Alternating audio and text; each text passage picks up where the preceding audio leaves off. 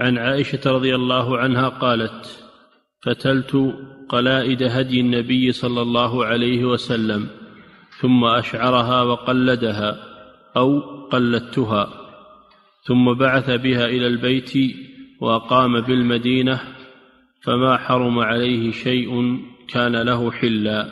نعم هذا الحديث يدل على مشروعية الهدي إلى البيت مشروعية الهدي إلى البيت. وإن لم يكن واجبا فيستحب للإنسان أنه يهدي تقربا إلى الله سبحانه وتعالى. وفيه دليل على أن الهدي يقلد يعني يجعل في رقابه قلايد حتى يعرف أنه هدي فلا يتعرض له. قال الله جل وعلا يا أيها الذين آمنوا لا تحلوا شعائر الله ولا الشهر الحرام ولا الهدي ولا القلائد. ولا القلائد. والقلائد المراد به ما يقلد الهدي في رقابه من من البقر أو من الغنم أو من الإبل.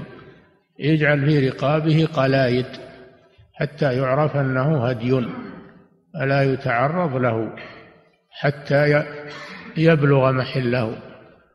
وأما الإشعار إشعار الهدي فمعناه أنه في الإبل أنه في الإبل يكشط سنام البعير من الجانب الأيمن حتى يسيل الدم ثم يمسح على على صفحة السنام ليبقى أثر الدم عليه حتى يعرف أنه هدي. هذا معنى الإشعار. معنى الإشعار. لا تحلوا شعائر الله. فالهدي يجعل له علامتان القلايد على رقابه والإشعار وهذا خاص بالإبل. أما الغنم فلا تشعر لأنها ضعيفة إنما هذا خاص بالإبل. يكشط جانب, السنام فإذا سال الدم يمسح على السنام حتى يعرف أنه هدي فلا يتعرض له. ففي الحديث دليل على إشعار الهدي وتقليده. هذه مسألة. المسألة الثانية في الحديث دليل على أن الهدي ليس خاصا بالحاج والمعتمر. فيجوز للإنسان يهدي ولو كان غير حاج ولا معتمر لأن الرسول صلى الله عليه وسلم أهدى وهو في المدينة لم لم يحرم. فللإنسان أنه يرسل هدي إلى الكعبة ويوكل عليه من يبلغه ويذبحه هناك ويوزعه تقربا إلى الله سبحانه وتعالى. وفيه أن من أهدى ولم يحرم فإنه لا يكون لا يحرم عليه شيء. لا يحرم عليه شيء. ويقول أنا أهديت ما ما أحلق رأسي. أنا أهديت ما أحلق رأسي حتى يذبح الهدي. لا هذا ما, ما, ما أحرم. له أن يحلق رأسه ولو كان أنه أرسل هدي.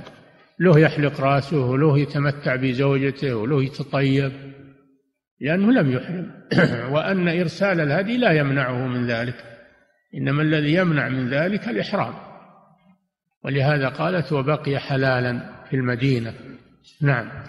أعد. أحسن الله لك عن عائشة رضي الله عنها قالت فتلت قلائد هدي النبي صلى الله عليه وسلم ثم أشعرها وقلدها. ثم أشعرها. عرفنا الإشعار أنه خاص للإبل. نعم. وقلدها. قلدها يعني جعل القلائد في رقابها. نعم. أو قلدتها. أو هي التي قلدتها نيابة عن الرسول صلى الله عليه وسلم. نعم. ثم بعث بها إلى إلى البيت. هذا فيه دليل على جواز التوكيل.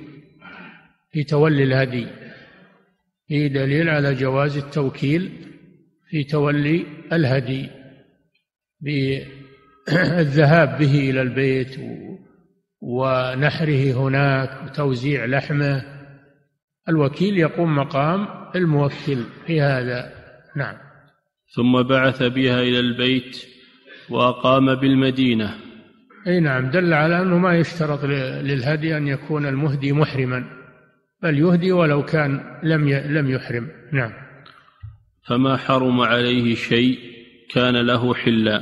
نعم ما يجوز ما يحرم عليه بعث الهدي ما يحرم عليه شيء مما أحل الله له من الطيب والنساء ولبس المخيط وتغطية الرأس. إنما هذا خاص بالمحرم. نعم. عن عائشة رضي الله عنها قالت وقوله تعالى ولا تحلقوا رؤوسكم حتى يبلغ الهدي محله.